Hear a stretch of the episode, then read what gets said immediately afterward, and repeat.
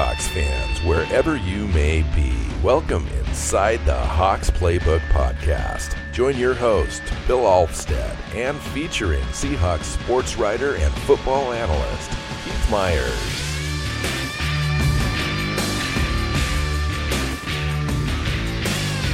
Hey, Seahawks fans, we're back at it again. Welcome to the Hawks Playbook Podcast, episode 29. And I am your host, Bill Alvstead. I am here, as always, with featured uh, Seahawks writer and analyst, football analyst, Keith Myers. Good morning, Keith. Good morning, Bill. How are you today? I'm doing very well, thank you. It finally, uh, my, my yard is literally taking a big gulp right now of, of water after the, the summer. I don't typically try to water too much in my yard. So I kind of let my back grass die out a little bit. So I'm not mowing it all summer. And then, so I'm just watering, you know, newer plants and so forth. and uh, the whole yard is just soaking it in right now. Yeah, it's um, it, the weather is cool and wet. It is officially fall in terms of weather. I know it's supposed to warm warm back up and, and all that kind of fun stuff here next week, but right now this is I know I'm weird. I don't I, I don't do the heat of summer well. I do the the the 60 degrees and and you know damp uh, fall weather. That this this is much more my style. I'd I'd I'd say that for me too because I think I do better in that sort of environment. But I do love the sun and the the warmth. I don't know what it is, but I can't be too warm though because if it's over 90, I'm kind of miserable, especially if I'm outside and doing stuff. Um, but and then this weekend we were going to have a long weekend going over to uh, Sunriver, which is near Bend, Oregon, Central Oregon, and uh, we're going to do a Thursday night, Friday night, Saturday night thing, and it's supposed to be in the in the mid 50s until we leave, and then it's supposed to jump back up to the you know mid 70s. So I was kind of hoping to go over there and have some sun and play a little golf, and we're still going to play some golf and do some hiking around, but it'll be a little bit cooler than I was thinking. So, Keith, we won our first game in the regular season against the kind of hapless 49ers, uh, the only team really worse than us on offense. they they well, haven't scored yet a touchdown this year, and we have, so that makes us slightly better. I, I think Houston would um, would have a, an argument for being worse than the Seahawks on offense. They're they look pretty bad too, but yeah, it's um, a win is a win. Take a it, win run win. with it. Did, but at the same some, time, man, the, the, offense did not look good again. I did see some signs of hope, though.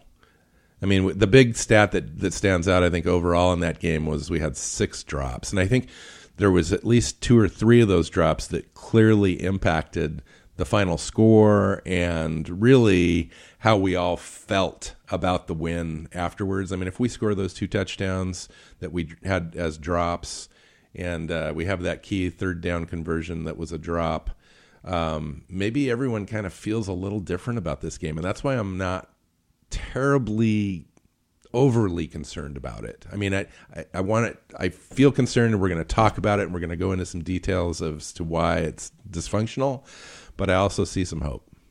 Yeah, I mean, you look at in uh, the first three drives that uh, that Seattle had. You had CJ Prosise drop um, a slant pattern when there was nobody in front of him that he walks in for a touchdown, and then you have uh, Tanner McEvoy drop uh, a touchdown pass in the back of the end zone when he's there's no contact. I mean, there's defenders in the area, but they're not close enough to actually touch him. It was aggravating. He flat dropped it. Yeah. Um, and you know if they score on those two plays, it's fourteen nothing at that point, and we're and feeling di- much, yeah. much better about And the, the whole game. dynamic of the game changes at that point, too. 49ers yeah. are playing from behind, and, you know, I think it, and we end up running the ball more. And, um, yeah, I mean, there, there was some hope. Now, granted, it's the 49ers, so you have to take that all in with a grain of salt. Here's a team that came off a 2 and 14 season last year. So, and this is a team that everyone clearly expects to be most likely under 500 this year. Uh, probably not even close. Maybe six wins. It looks they look like a pretty decent team is developing there, but still, nonetheless, they shouldn't be on our level with the, the talent that we've got around the team. And everything kind of points back to that offensive line, Keith. Oh yeah, the offensive line played terribly again. Uh, I mean, and they it was it was slightly better than week one.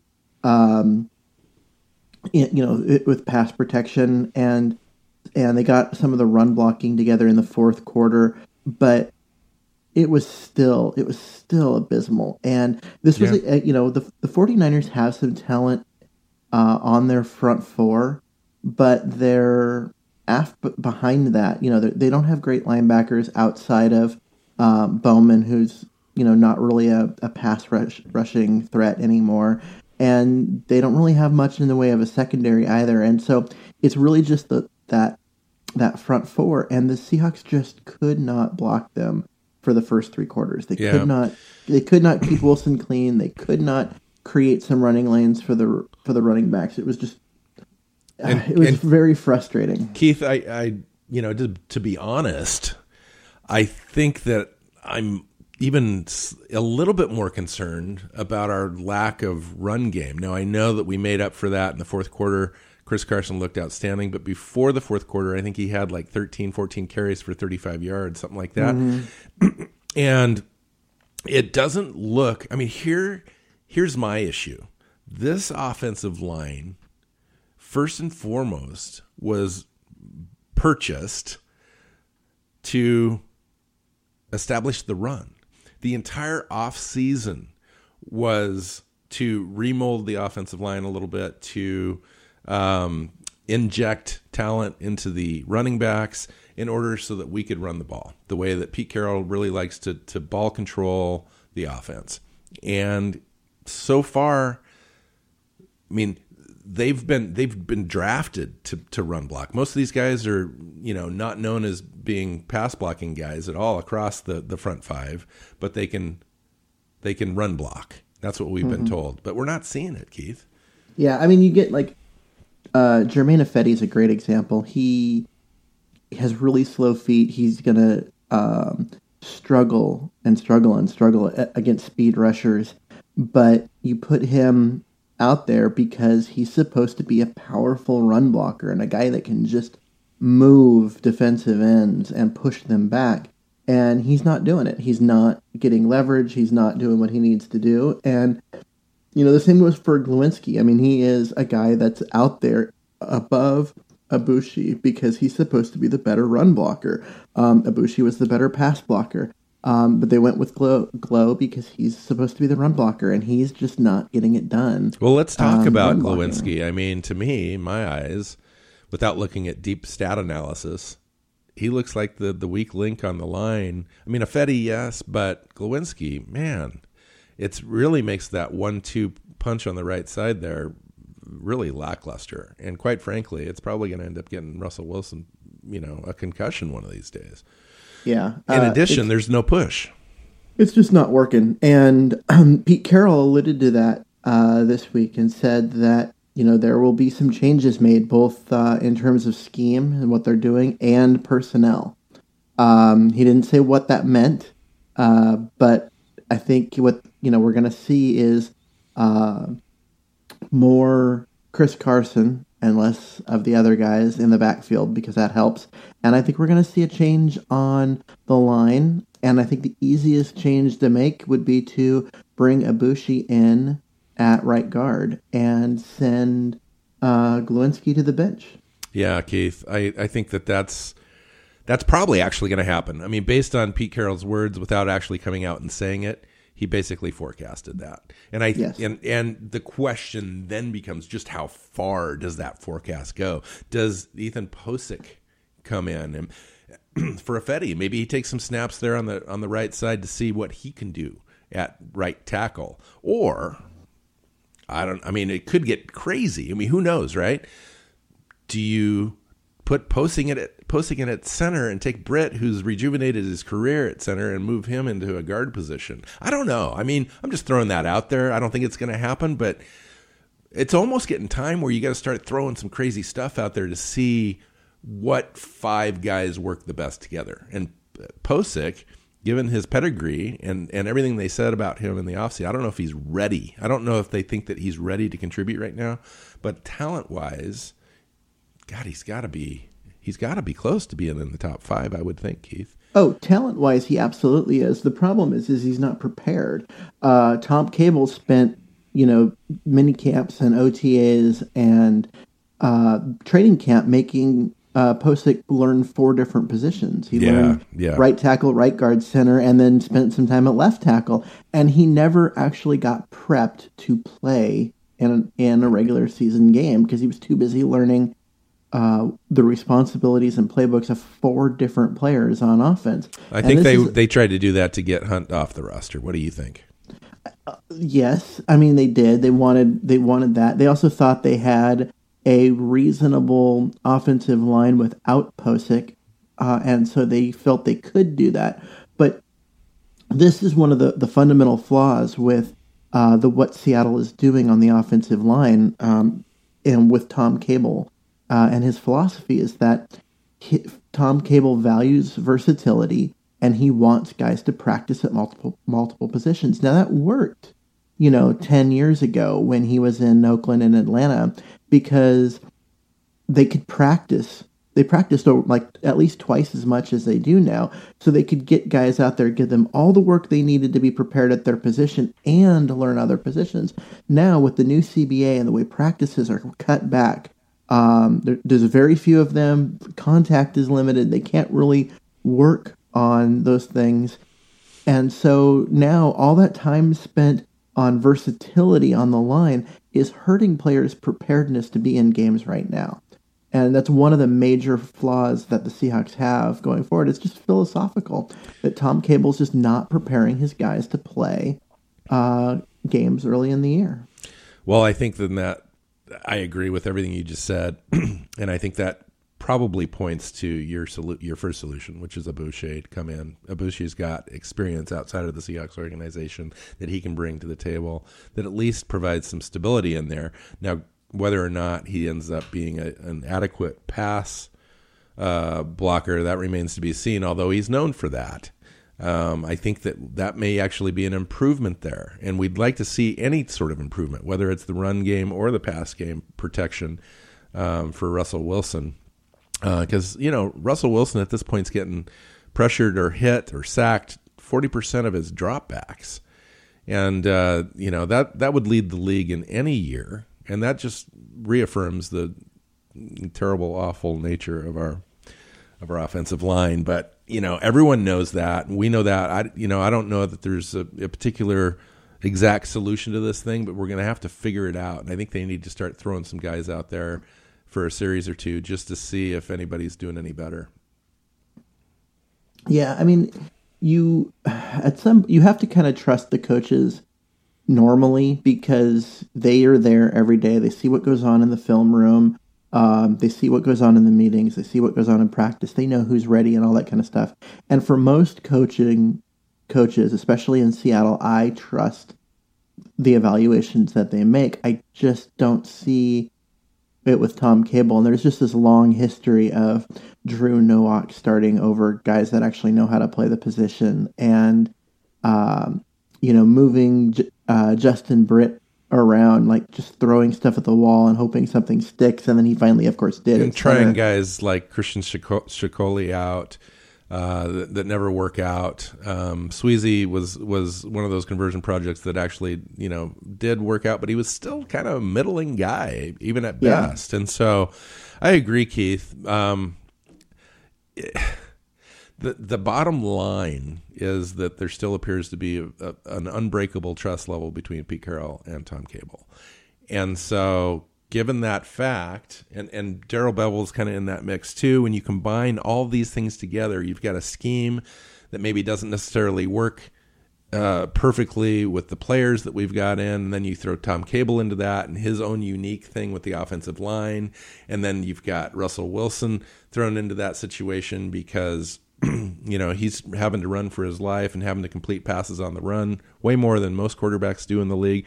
Luckily for us, he's the best at it. But nonetheless, that really impacts his ability to uh, have a consistent performance week in week out and then you go to the run game you know we're lucky enough that we found chris carson right because if we had to depend on thomas rawls we don't know if he's going to be healthy 100% at any point, and quite frankly, he's not able to run behind this offensive line as it's currently constructed. Then you've got Eddie Lacy that didn't even suit this week Yeah. as a healthy scratch. Yep, a healthy player, not in uh you know because you know the fifty three man roster becomes a forty six man roster on game day, so they have to have seven guys uh, inactive, and the team chose to keep Eddie Lacy inactive. Right. And then I have all- one I have one more point. And then we've got uh we've got Jimmy Graham who's in on over 50 plays on offense.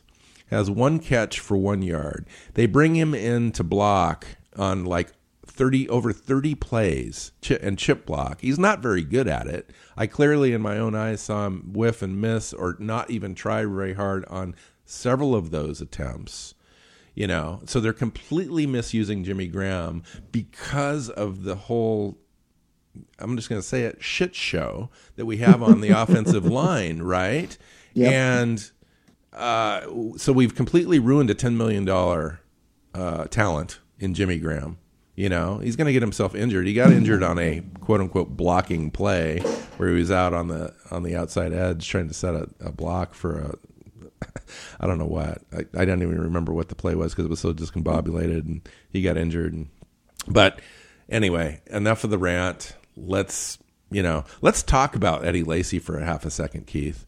Like, uh, came in, big time uh, contract, $2.8 million guaranteed no matter what we do with him. He's going to get paid. Um, to be quite honest, you know, the eye test throughout the entire preseason, I didn't see anything that stood out to me at all that he was interested or ready to play for the Seattle Seahawks. Well, I don't think interested what, is fair. I think he he was out there. He was working. He he kept losing weight. It didn't show on the effort side when he actually got touches in the preseason. Yeah, I mean, what I what I looked at um, with him is this, this is a guy who is overweight, coming off a knee injury, and just never looked like it was, he was. ankles, right? Oh yeah, it was ankle. But yeah, he, he just never looked like he was there. He he doesn't have his his quickness back uh, as a combination of the injury and, and the weight issues. There's He no just never- explosiveness.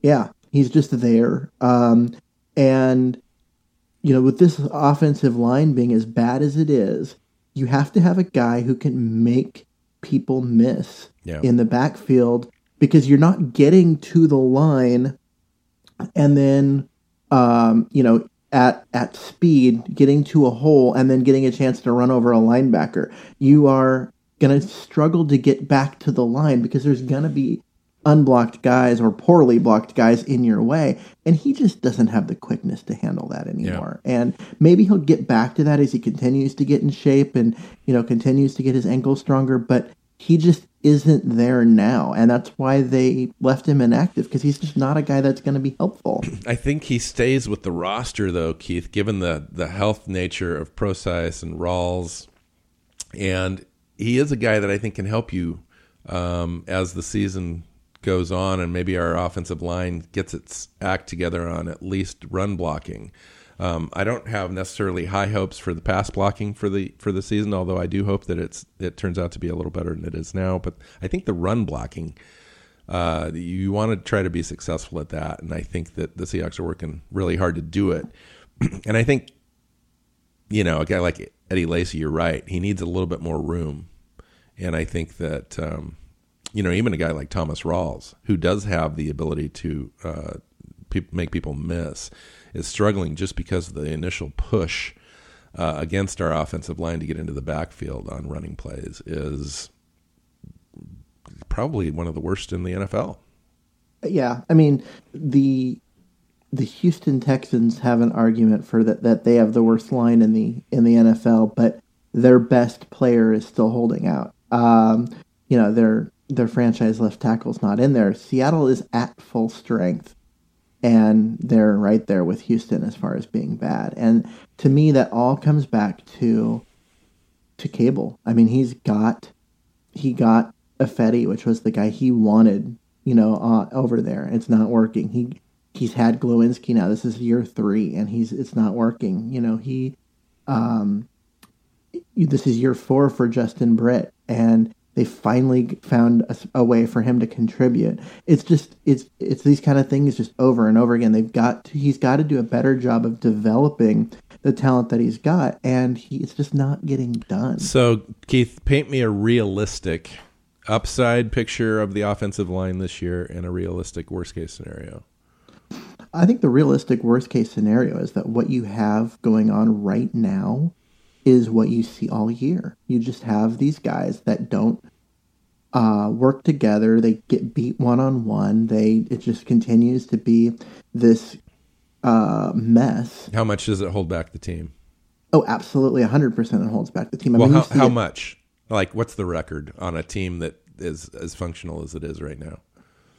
800 nine, or nine I mean and, nine and seven, 10 and six. I mean, the defense is going to win them games, and having the 49ers and uh, Arizona and the Rams, which look, did not look nearly as good this week on the schedule. Those are some those are some easy wins, and they got some other teams on there that are that'll be that'll they'll be able to beat. But uh, you know, they're no longer in the discussion for a first round bye or the number one overall seed, and they're no longer in the discussion as a Super Bowl team if the offensive line doesn't get fixed, if it doesn't get right. It doesn't have to be great, it doesn't have to be Dallas. It just needs to be, you know, mediocre. If, it, if they can get if they can get better to the point where they're a mediocre group, this team is a Super Bowl team. It's it's that good, but they they can't even get mediocre out of the offensive line right now.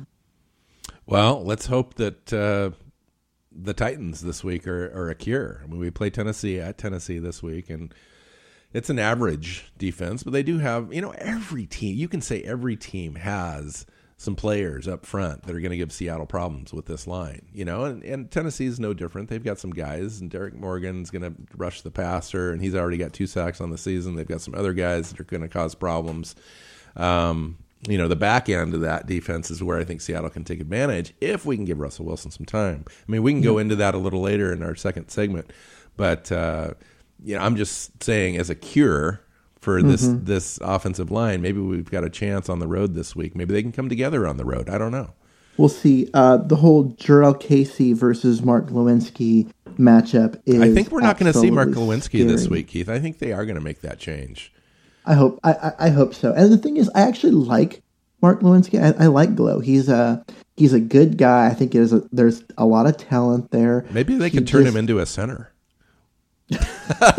Turn everybody into centers. We'll and then trade him. Yeah. Play play five centers. Um, right now, why not? Right now they're playing um, four uh, guards uh, uh, hey, out there. So let's move away from the offensive line a little bit and talk about Russell Wilson in this game. Russell Wilson was 23 of 39 for 198 yards and a touchdown.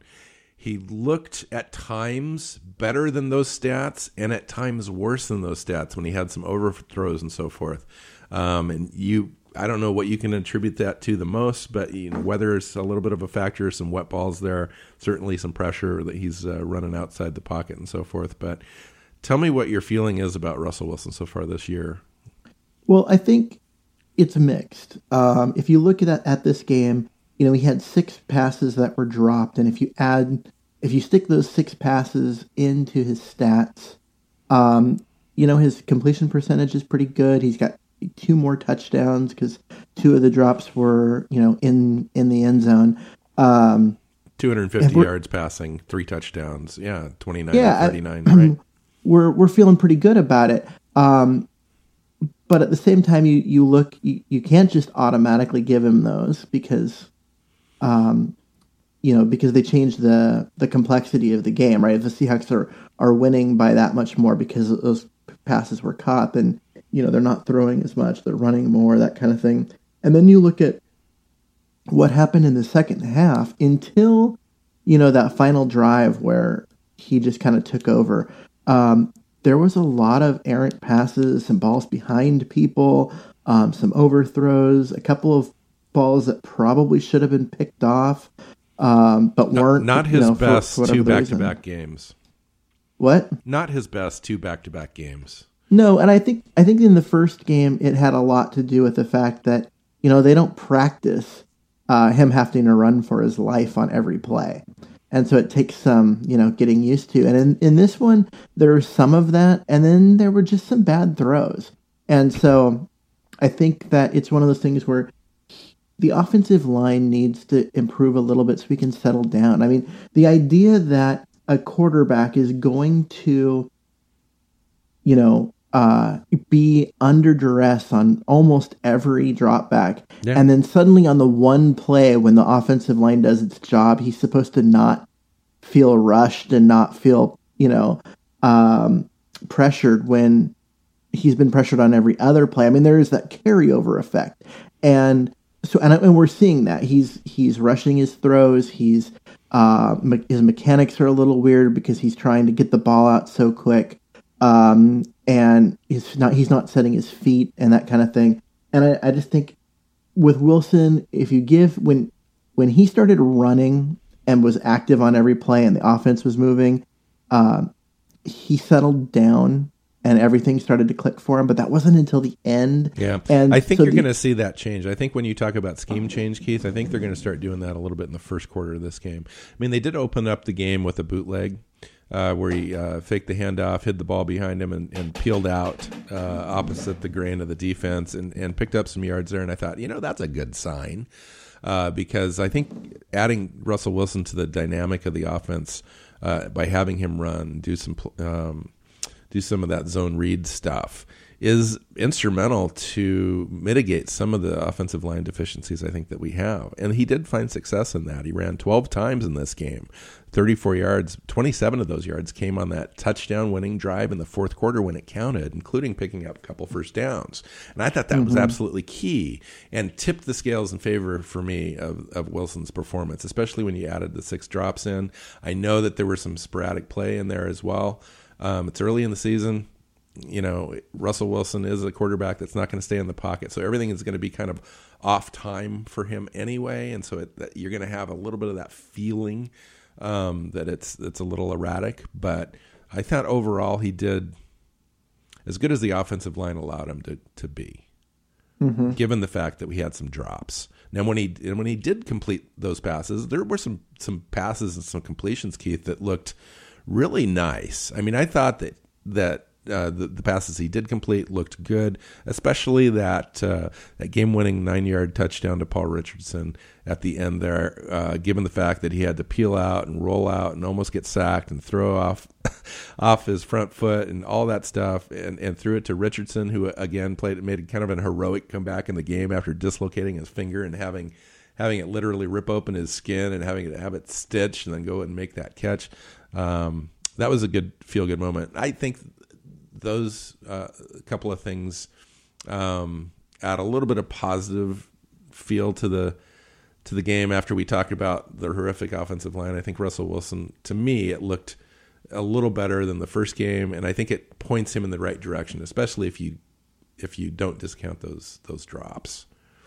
Yeah, and, and I think with him, like I'm I'm not concerned. Is if maybe that's the the the part that comes down to did he play perfect? No, of course not. But I'm not concerned. I know what Wilson can do. I know he's a great player.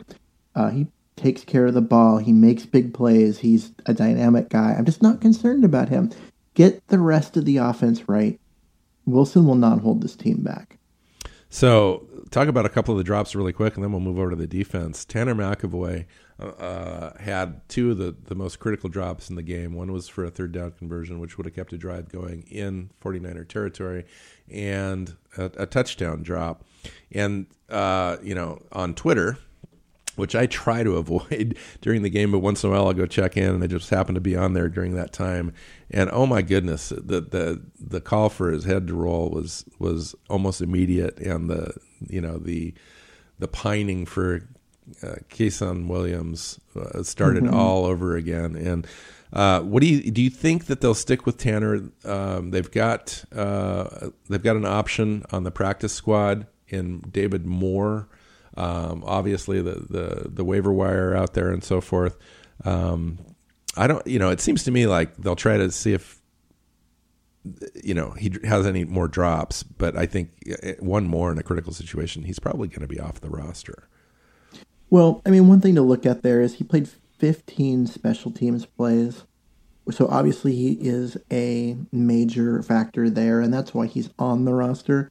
Um, and then you have, you know, Richardson with his fig- uh, with his finger injury was out, so they had four wide receivers. Um, and you, McEvoy's got to play, and and he stepped he he was there, and because of the way the defense was, he became, you know, the the receiver that got the ball, and he's got to make those plays. And I think that he's made those plays in the past. He did great in the preseason. He just didn't make those plays yesterday. And I think it's one of those things where he, they'll give him an opportunity. I mean, they won the game, and therefore it, that gives them time to let him work through it. And I think they're going to continue to. But when you're looking at what, what happened here, this is a guy who played 15 snaps on offense, and he had two huge drops in just 15 snaps. Um, and in those 15 snaps, like uh, nine of them were run plays, right? Yeah, So he's no, not- and those not- were the only two snaps that were targeted to him. He dropped. Yeah. And so so he's out there for six passing downs. He gets the ball on a third of them, so two out of the six passing downs, and he drops both balls. I mean that that is the type of performance you cannot have. Right. Uh, and, and in any other game where we're beating the 49ers by 24 points, you're probably not even going to notice it. But in a game that we're literally tied at half, man, you got to make those plays. You just do. Mm. Yeah. You know, and You so we'll see what Yep. happens with Tanner. I hope he sticks. I do. I like that big receiver option. Um, but I'm not sure how long the team will stick with a guy that, that plays, that makes drops in critical situations like that. It's just, it's not attainable for uh, for Pete Carroll. How about Chris Carson? Really quick, right before we, we go back to the defense side, uh, twenty rushes for ninety three yards, but the bulk of those came in that critical drive in the fourth quarter to put the game away. Yeah, just absolutely eat the clock. Um, and just you know they could not stop him. One of the okay, so he looked great. I mean, just under five yards a carry behind that offensive line is really impressive. Um, and the team is starting to see that because he got um, he was on the field for 50 out of 82 snaps 50 he was on the field for 50 plays Yeah, Um, that's because he can pass block, Keith. I don't know if you can. saw that play where Rawls whiffed on that that uh, protection play where Russell Wilson was dropping back and Rawls whiffed on a on a pass block on a linebacker blitz, and I thought that's it. That's it for Rawls. That was Yeah. the play for me that's told me that Rawls is not the number one back anymore Well, because five Carson rushes five rushes for four yards. Yeah, and then so uh, and then when he's in there to, when he was pass blocking he just whiffed and, and missed. And i'm like yeah he, it's just not there was nothing about rawls's game where he got the job done. Instead you've got chris carson who's in there who was very good at pass blocking. And you know averaged almost five yards a carry and he had two, that line and he's averaging two point six yards per rush after contact. after contact. Yeah, I mean, and that's that has a lot to do with it because if you're behind this line, there is going to be contact before you reach the line of scrimmage, and that is one of those things where you have to be able to fight through that and still get positive yards. Lynch did that. That's why he was so great here. Um, Rawls did that two years ago, but through the injuries, he's lost some of the quickness that uh, allowed him to do that. And now you've got Carson who can do that. And so uh, he is he's the guy that needs to, to be getting the playing time, and he did. He got 50 out of uh, 82 snaps. Uh, Rawls only played 16, and uh, Prosise only played 17. Yeah. So I think that tells you a lot about what the team thinks of Chris Carson.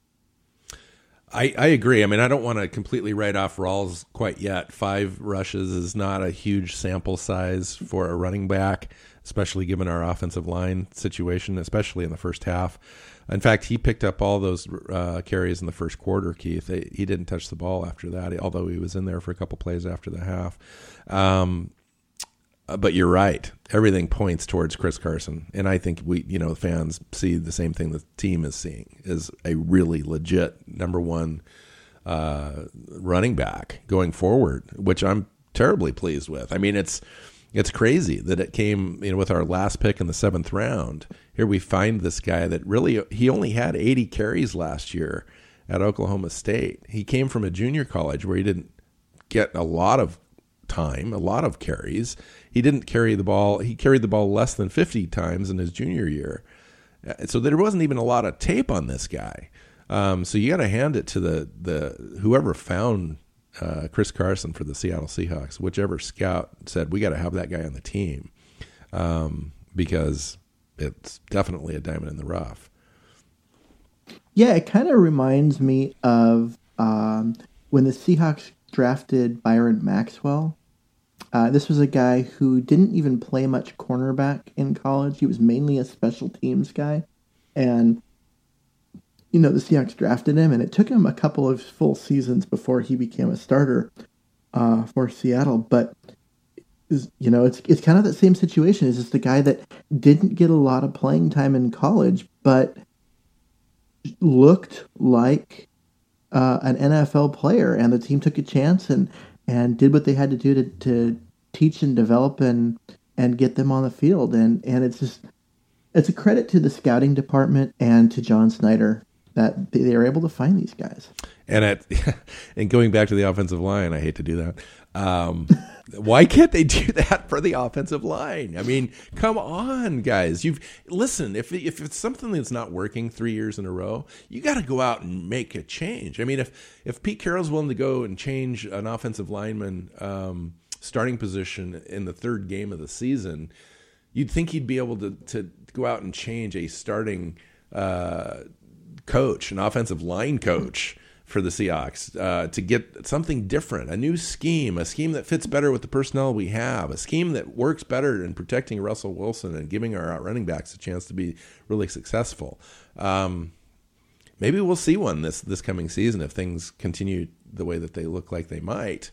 Um, maybe that will be the impetus to to make that happen. But I, I, I like everything about the front office in Seattle except for that the decision to and the ability to scout and um, and put offensive linemen on the team. Something something's just off and it's not working. I don't feel it's a scouting issue. I, I because I don't think that you look at like Ethan Pocic. Do you really think that he's not talented enough to play offensive line in the NFL? Because I don't. I, I, think he can. I think he is one of those guys that should be um, a very good player in the NFL uh, whether it be at center or guard, uh, or possibly even a tackle, because he's got the feet to do it. To me, it comes down to why aren't they developing players? When you look at what happened, I mean, it's running back is the one position where it's you can quickly uh, teach someone how to play it because uh, they have the ball in their hands. It's all about just reading blocks, finding holes, and a lot of it's just instinct. But you look at what they've done, like in the defensive secondary, where you know, Kam Chancellor and Richard Sherman and uh, Byron Maxwell and De- uh, DeShawn Shead. These are guys that all had to be developed. You know, they had the physical skills, but they had to be taught the football skills. And they don't do that on the offensive line, but they do that everywhere else. Yeah. And, well, and, and that is the problem. It's, it is so interesting, Keith, because you can really see it on the offensive line. You can see the missed blocks. You can see the the the you know Glowinski going right when the rushers coming in on the left, and you can you can see these things. I don't know if it's a communication thing with Britt where he's not assigning blocking uh, schemes at the line before the, the the ball is snapped or what. I don't know what's going on. I it's hard for me to know because I'm not a big huge offensive line guy, although I played tight end in in school, but. Um, that wasn't my big thing blocking. I was I was kind of the receiving tight end, so I didn't pay attention to all the the blocking stuff as much as I probably should. But um, I don't know, Keith. I mean, I don't want to uh, go into it too much more because we I want to get into the defense, but it's um, it's just puzzling to me how how bad it really looks on on in the game and on film, and I I just it's it's almost comical sometimes on some plays where where there's nobody getting touched and they come and have a free uh, look at Russell Wilson or or tackle our running back for a two or three yard loss. There's just too many of those plays. I just don't. And when I look around the other teams in the NFL, most uh, don't have lines that look anything like that at all. I just, at least you know, most teams are getting one or two yards positive on a rushing play. I mean, yeah, once in a while you'll have a, an explosive lineman come in and blow up a play, but that's rare. Um, well, there's a there's a general downturn in offensive line pay, play around the league, and I think that has to do with the lack of practice time. Um, it's just not as good as it was a few years ago. But at the same time, that isn't an, isn't an excuse for Seattle because while every offensive line is getting a little worse, Seattle's has gotten a lot worse. Um, every offensive line, with the exception of a few, isn't that good, but there are still 31, maybe 30 if you count Houston, that are better than Seattle. And it isn't that Seattle's not investing in the line because they are. They paid Britt. They invested a lot of money in Joeckel. They've invested more draft picks than any other NFL team. And that's not just the seventh round defensive line converts. That's uh, they've invested more draft capital. So more first round picks, more second round picks, more third round picks. They've invested high draft picks into the offensive line, and they're getting nothing for that return. Uh, so it this is a problem that really is unique to Seattle. But we should probably move on. This is a lot of talk about the offensive line. That's true. Seattle, Seattle's got a defense which is really, really good. We should probably talk about that. Well, and they're they're quite frankly they're keeping them in the games they're keeping them in the games enough to where Russell Wilson and Chris Carson can go in the fourth quarter and and steal it because that's kind of what we did in this game. We stole this game. We it looked like the beginning of the fourth quarter we had a legit chance. It was like a 50-50 toss up. We were behind 9 to 6. Our offense wasn't able to sustain anything at all in the third quarter at all. So we had no there was no hope that we could actually develop anything and all of a sudden it just clicked. Um, but the defense, Keith, uh, stellar pass defense, number one. We held Brian Hoyer uh, to 15 to 27 for 99 yards. I think that was telling. Um, they did have Under, that lead for a while, so they weren't they were running the ball a little bit more, uh, mm-hmm. but you know, um, under hundred yards, yeah, receiving or, or, passing. That's that is that is incredible. It just it's, it's just incredible. Um, they did have like 150 yards rushing, but but two of those came on a like a 60 yard deal and a 20 25 yard run. So yeah, a lot of the rushing yards came on on two big plays, but part of that is because the game was close. When it was the the largest lead the Seahawks had was six to nothing. When they had those two nice drives down in, and then the, the passes were dropped in the end zone. If if the Seahawks if, if the Seahawks catch those passes, and it's 14 to nothing. Then we see Hoyer throwing a lot more. We see Hyde a lot less, and it just plays right into Seattle's. Um, yes. You know their their scheme and everything they want to do on defense, but that didn't happen. They ha- they were able to be balanced on offense. The 49ers were, and the defense still dominated the game. They still, even with even with the 49ers being able to be balanced, being able to do what they wanted, call the plays that they wanted, um, the Seahawks still held Hoyer to 99 yards yeah. passing. That's just crazy. Well, and we kept the pressure on him all day. We didn't have too many sacks. I think we had two sacks, Keith, uh, one of which I thought was darn close to being a safety.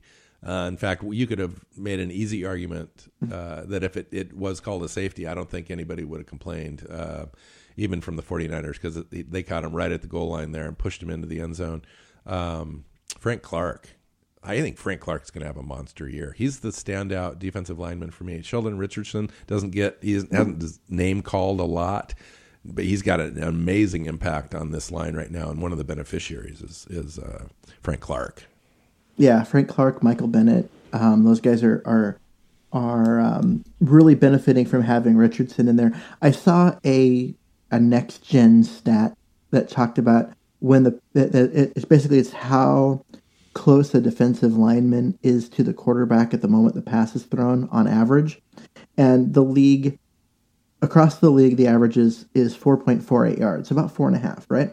Uh, Sheldon Richardson is like 3.2.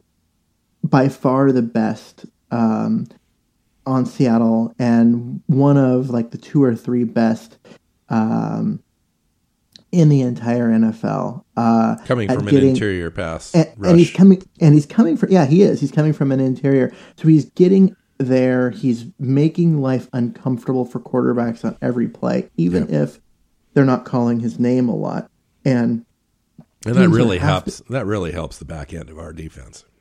oh yeah teams are having to double team sheldon richardson and you double team him you got frank clark and michael bennett coming after your quarterback and that's not good for Yeah. the opposing quarterback Or Bobby Wagner, Bobby Wagner coming up the middle on a little little blitz, and yeah, I mean they look good. The defense looks good. I mean, if you combine that with an offense that you take those six drops, you add up those points, you put Seattle up like twenty four to six or whatever. Excuse me. Uh, the defense looks even better. You know, it's Yeah. it's hard because the defense is out there and the offense is slogging around and it's got, you know, six, seven punts in a game and the defense is back out there and they're shutting everything down. It's uh the defense is probably not getting enough credit, including from us, because we talked about the offense for like 40 minutes, and the defense is what we really should be talking about. These guys are are doing an amazing job at keeping us in the game while our offense is struggling this year so far. Oh yeah, and like we're talking a lot about the defensive line because that's that's I think the best group of talent on the roster, which is weird to say because the Legion of Boom still exists on the back end, uh, but the defensive line is just that good. Well, and Keith, we, do, we don't even have to rush more than four. Almost, never do. It's Like- like, can you even remember a blitz yesterday? there were a couple. There were a there couple. A that- that was it. That was it. Um, when because the Seahawks don't have to blitz, they can rush their front four on every passing play. Well, and think about and what that still does. get pressure. Think about what that does to our to our linebackers and safeties and defensive backs. I mean, that means it we means can drop. Everybody's out there. The Yeah. the zones are smaller. There's extra help. There's it's a much harder read for the quarterback because there's a lot. There's just more guys back there. So you have uh, four or five guys at the most out against seven defenders. Yeah, this is only Um, going to get better to me. I mean, the defense is is it looks like it's really good right now. I think by the time that it's in playoff mode, if we can get there, um, we're going to be outstanding. Especially if our offense gets into sync at all and starts putting up legitimate uh, uh, points and yards and so forth, and we keep that uh, defense off the field a little bit more. Um, boy, I'm impressed. I mean, I think the the turnovers are going to start racking up too, especially if we start to score on offense. If we can put some pressure on the other team to have to start winging it and throwing the ball, I think we're going to see some turnovers. Yeah, and so uh, and other things to think about here is that uh, Jeremy Lane played uh, 100% of the defensive snaps. So Wow. he was the outside cornerback in the base defense and slid inside in the nickel. Um, so Shaq Griffin uh, only played uh, 20 snaps, which is 41%. And didn't have any Um, tackles this game. Last game he had 10 solo tackles. This game he didn't have Yeah. any tackle. Now, now are you good with that? I mean, I'm great with it are you good that with means. Lane on the field that much and and Shaq I am- not? I am at this point because I want to see uh, Shaq Griffin continue to develop and learn and, and and and do those things, and him getting you know 20, 30 uh, plays a game, playing about half the snaps, uh, is great for his development. It allows by not being out there all the time, where uh, an opposing quarterback can just pick on him because he's you know the outside Yeah. guy. I think it's I think it's best for him, and he's gonna be really really good. Um, so Do you think, uh, do do you we think- can to develop him? Do you think Jeremy Lane's a better underneath coverage guy than Shaq is right now? Yeah, he is. I mean, So he's, do you think a, that he's a slot corner? Do you think that that Jeremy Lane's a better outside deep corner than Griffith Griffin is right now? Um, no, I don't. But so I think he's more consistent. I, think that's where Griffin is going to pick up more of his downs. Is, is Yeah. defending that outside edge.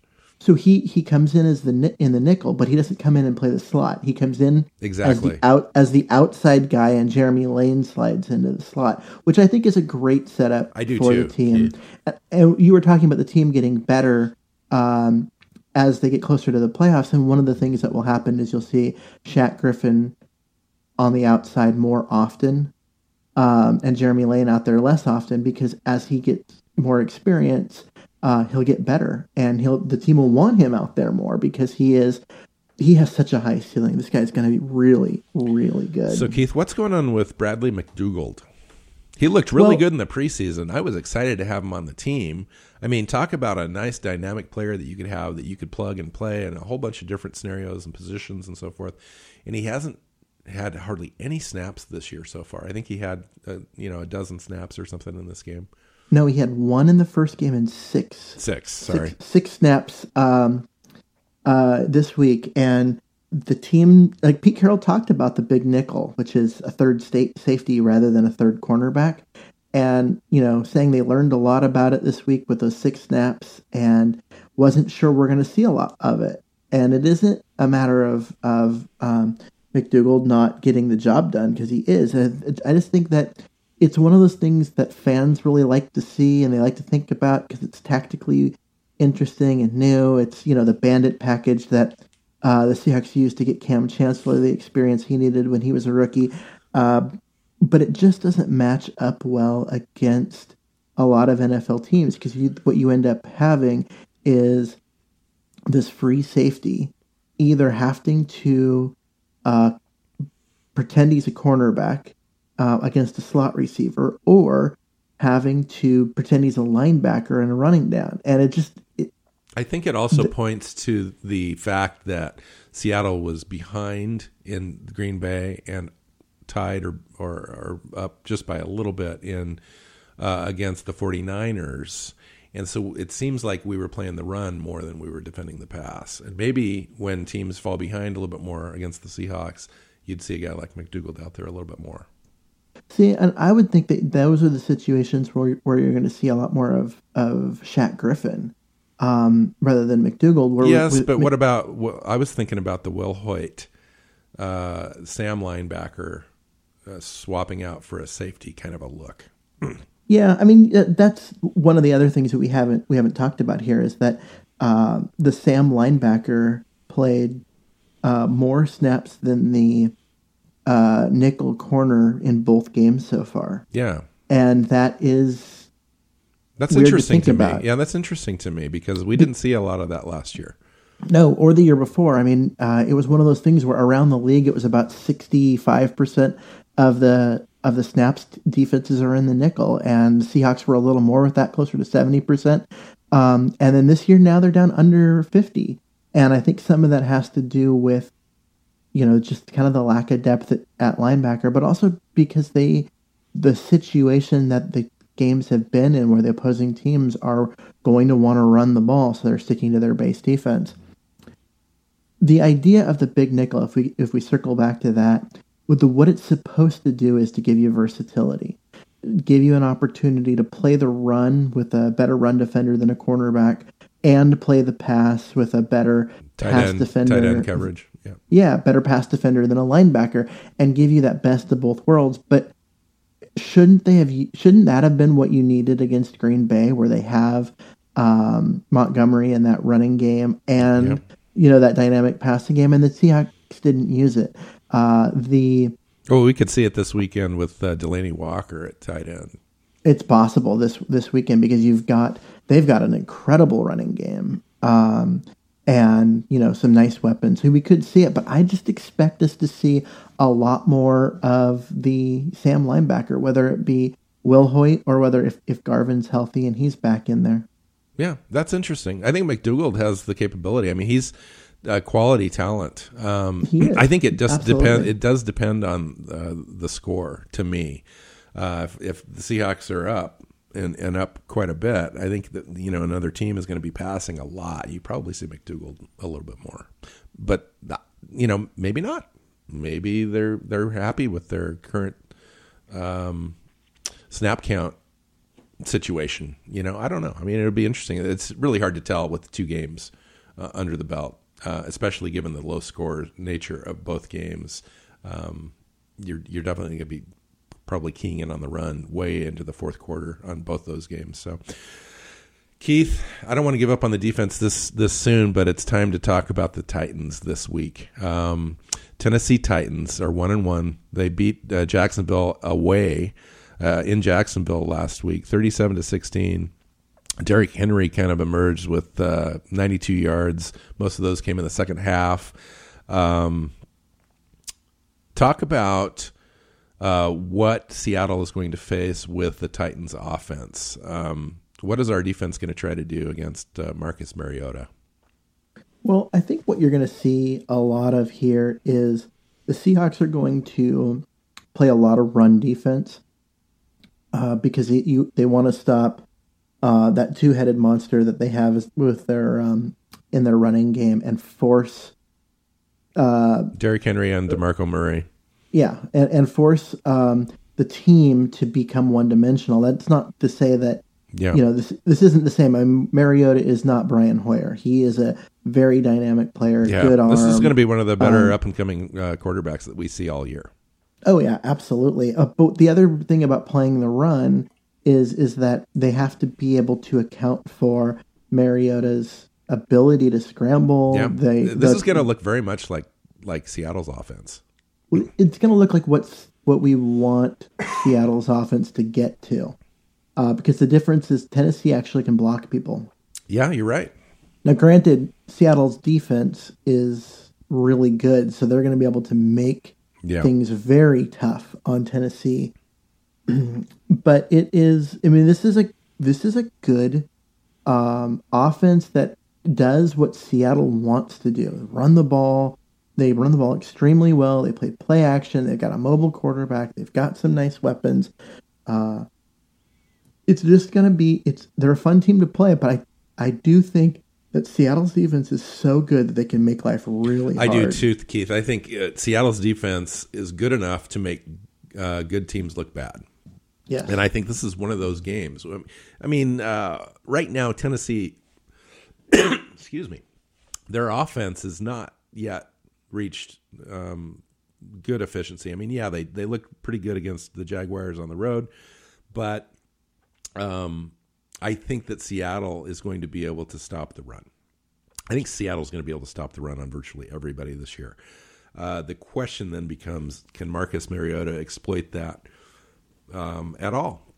And uh, teams have found a way to exploit Seattle's defense by dinking and dunking all the way down the field, and that forces everybody to to basically be uh, 100% successful on third down conversions in order to to get down the field. And so we'll see what happens. Yeah, I mean that's that is that is the design of Seattle's defensive scheme is they're going to let opposing teams dink and dunk a little bit because you gain 4 yards here, 5 yards there. If you're you know you're just not going to have you're not going to be able to convert every single time and when you have one play that doesn't your drive-ins. And now, Marcus Mariota does have the ability to extend drives. I mean, not only with his legs, but Marcus Mariota is an underrated passer. I mean, here's oh, a yeah. guy that likes to get the ball down the field. Uh, he's mm-hmm. very similar to Russell Wilson in that way, in that uh, you know, it wouldn't surprise me if uh, if Marcus Mariota finished the year with uh, close to nine yards per attempt. You know, he's mm-hmm. he wants to work the ball down the field. He's got some nice weapons. Corey Davis is brand new draft pick out of the draft, highly rated guy. I really like him. He hasn't quite developed completely yet, but you got Eric Decker over there as well. Spent some time with the Jets. Now he's with Titans. He's a good possession receiver, and Delanie Walker. I mean, he's their leading receiver at this point in the season. Um, he's got over you know ten catches and hundred and some odd yards and a couple touchdowns and I think that tight end is is was one of the most vulnerable areas that we could defend last year. Um, but this year we brought in Wilhoite and Garvin to to to take care of that as well as McDougald. So I think we're better equipped to to handle tight ends this year. We haven't really had, uh, been challenged in that area yet. What do you think, Keith? Yeah, I mean, I I think that this is one of those situations where we're going to finally figure out if the Seahawks have addressed the tight end deficiency in the defense, um, because this is the first one that has really stood out as being a you know a, a legit weapon. I mean, the, the 49ers, all they have is a, is a rookie who they think is going to be good eventually, but he didn't do much. And Yeah. you know the the the Packers, you know they don't.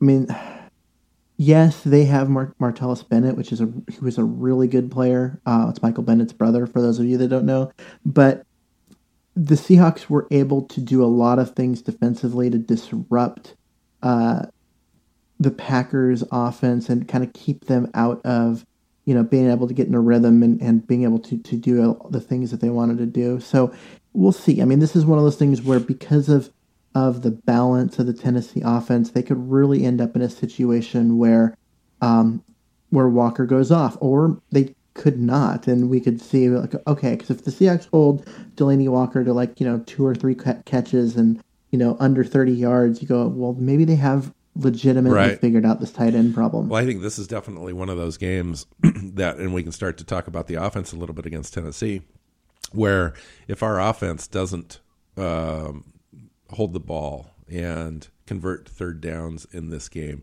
and we put our defense on the field for more than 30 minutes, this could end up being a long game because Marcus Mariota is very efficient, you know, and they, their their entire offense is designed to be efficient and convert third downs and and um, and and use Delanie Walker in that pass game effectively and run the ball, wear you down over time, and you know I think Seattle's good enough to overcome that. But if the offense doesn't control the clock for at least you know 28 32 minutes in this game I think the offense or the defense is going to be on the field too long, and and some of those things start to break down. But let's talk about the offense a little bit. Um, Seattle is going against a, a defense in the Titans that is uh, is not going to. They're not known for their defense. They're known for their offense. Their defense is okay. They've obviously got some tools up front.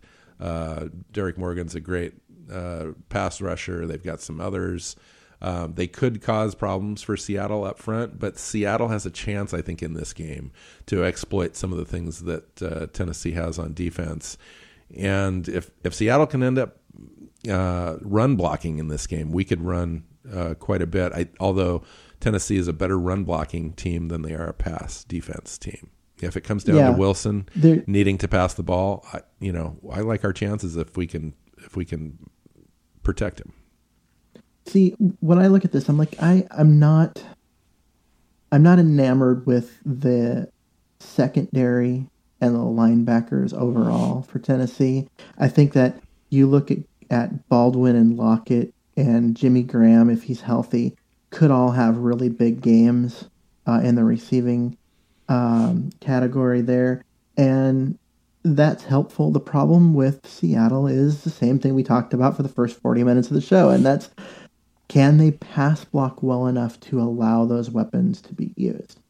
And the, the matchup in this game that scares me the most is Jurrell Casey right up the middle against um, whoever is playing right guard, because that guy is a monster Yeah, uh, at pa- pass rusher right up the middle, and it's going to be really tough for the Seahawks. Now, I, I what I hope that we'll see is a lot more of moving pockets where they they do a little half rollout directly off the snap and move Wilson to the left or to the right, just four or five yards, uh, one way or the other, to give him a little more time to create that space between him and Casey. Because if they do those kind of things, they can really negate that matchup problem that they have uh, in the center of the line. And I think that we'll probably continue to see some zone read stuff. I mean, it worked really well against the 49ers. I think it works really well against a team that really likes to stop the run. I mean, it, it adds one more element that they need to worry about. And when you start doing that to a defense that wants to stop one thing and you add one more thing on top of it that they need to stop, it stretches that defense out a little bit. And I think that's what Seattle needs to do is stretch the Titans out a little bit on the edges. They do it with what you just talked about on the passing game, moving the pocket outside, stretches that defense out, gives Russell Wilson some more lanes to throw in. I think the same thing with the zone blocking, or not the zone blocking, but the zone read, where Russell Wilson's got to make that choice. Um, and then if if he keeps the ball and stretches that thing outside, it really opens up that deep passing game eventually. And I think um, in the third and fourth quarter, especially on the road, when we need we might need a play or two, uh, that's that's when it's going to happen. Yeah, one one of the real advantages of the zone read is that it forces it forces somebody to stay home and watch that backside, and, rather, and they can't crash in on um, on the running back or in and not just the player that's unblocked because that's the, the what what Russell Wilson is reading there is they leave one player unblocked and if they crash in on the running back he keeps it and if they stay where they are to watch him he hands the ball off. But it also um, the outside linebacker on that same side uh, is stuck you know trying to figure out what to do because if Russell Wilson keeps it they're actually in charge of containment on that side. So they've got to get outside. In addition so to it the- makes them Yeah. it makes them uh, hesitate. Yep. In addition to that, they can make that zone read look like moving that pocket. So they can run some pass plays off of that look as well, which keeps Derrick Morgan kind of frozen a little bit. Yeah. Slows them down. And so and so if you can the thing is that if you're going to do that, then you don't leave the player unblocked. You make it look like the zone read, but you block everyone and then you you fake the handoff, you move the pocket, you know, a couple bit and then he stops, sets his feet and throws the ball. Uh, and that's the type of thing. Those are the little wrinkles that you that we like to see because they're creative and they're fun and it really is hard on the defense. One of the things that I think that Pete Carroll may have been alluding to uh, in his presser yesterday, Keith, when he talked about possibly some scheme changes, he was asked, "Is it a scheme change or is it a line change?" And he kind of said both. Um, I think one of the scheme things that that they're going to probably do this week, to me, is a little bit more of a quick tempo, quick slant type routes because in the 49ers again I was I was uh, a, a little bewildered uh, on the long developing routes that that Seattle was asking Russell Wilson to wait for. Um, it's it seems like they didn't do a lot of quick throws as much as I thought that they would. See, I, I mean, they had a bunch of, of you know ones where they wanted to take shots, but at the same time, they I felt they did. They had a lot of, you know, quick outs for five yards or, um, True. You I just don't fake think I don't handoff, see him throwing anything quick over the middle. Maybe that's what I'm talking about. Well, but that's also not where Russell Wilson's strength is. Yeah, I but mean, that's where freaking Jimmy Graham is.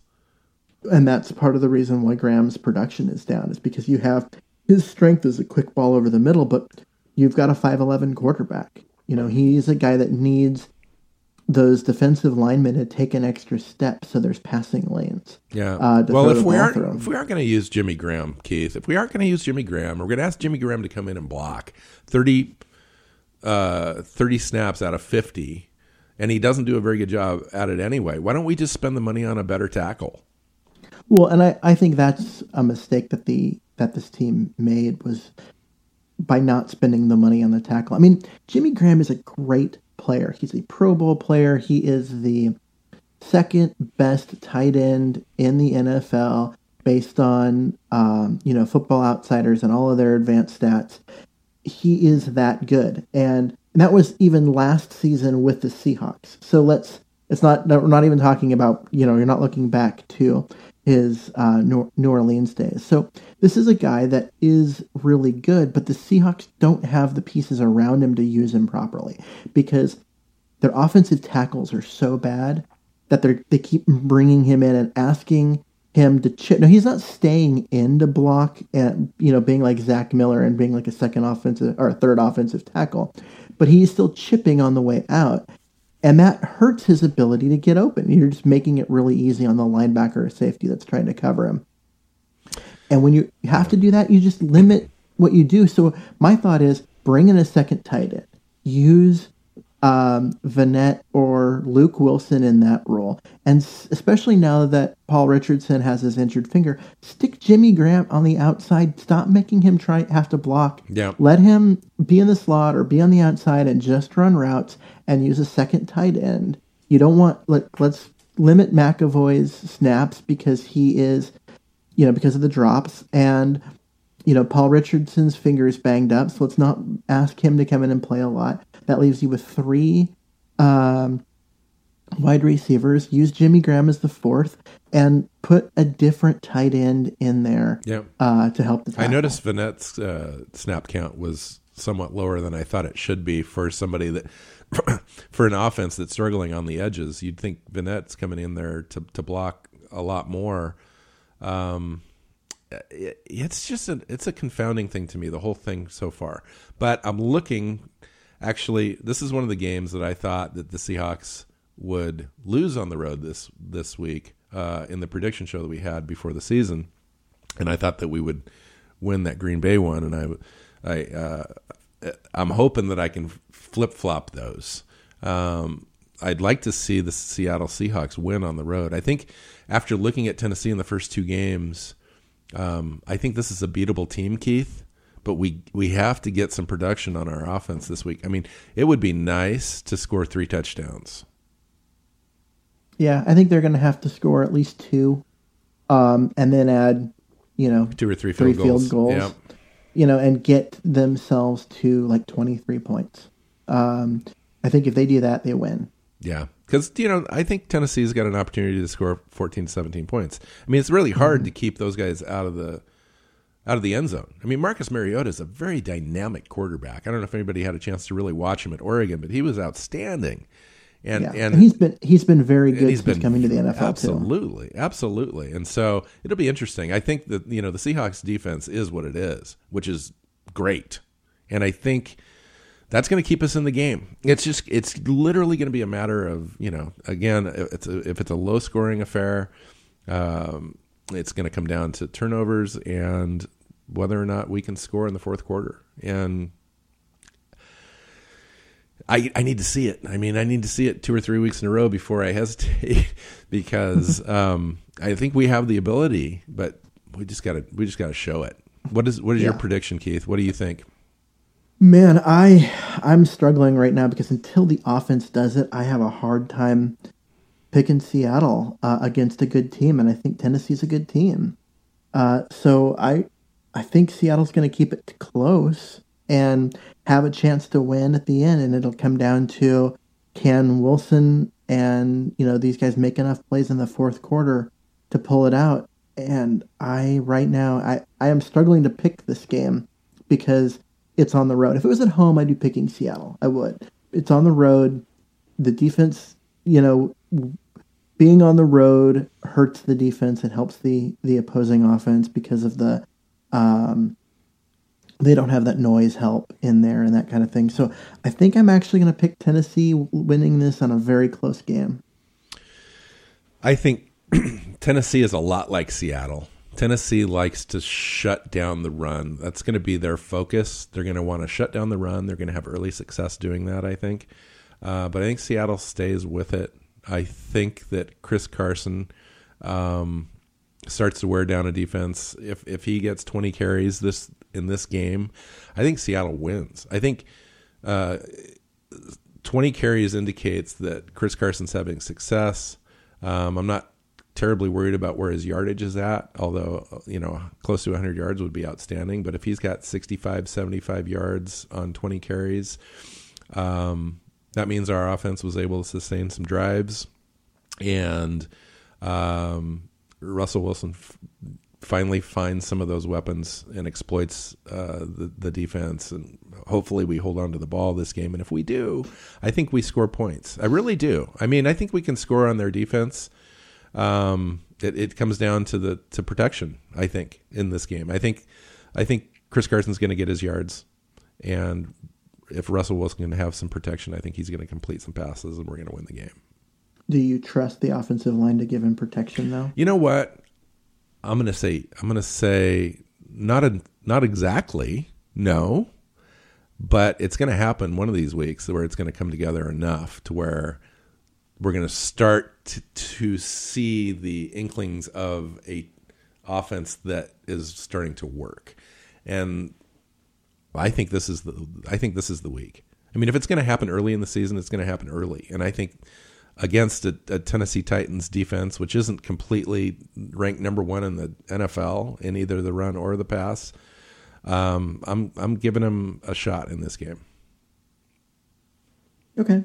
Um, see, I I think the offense starts to come together um, the following week. I, I I think they're still uh, struggling a little bit, and then they get the Colts, which are terrible. They're a terrible, terrible team at home.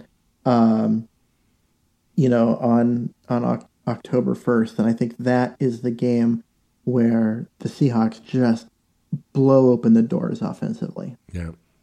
So Well, that's That's probably that's that's, probably a better opportunity, but I'm hoping it comes a week earlier because If we, come- we need this win. I mean, Yeah. if we don't have this win, we've already got two losses on the season.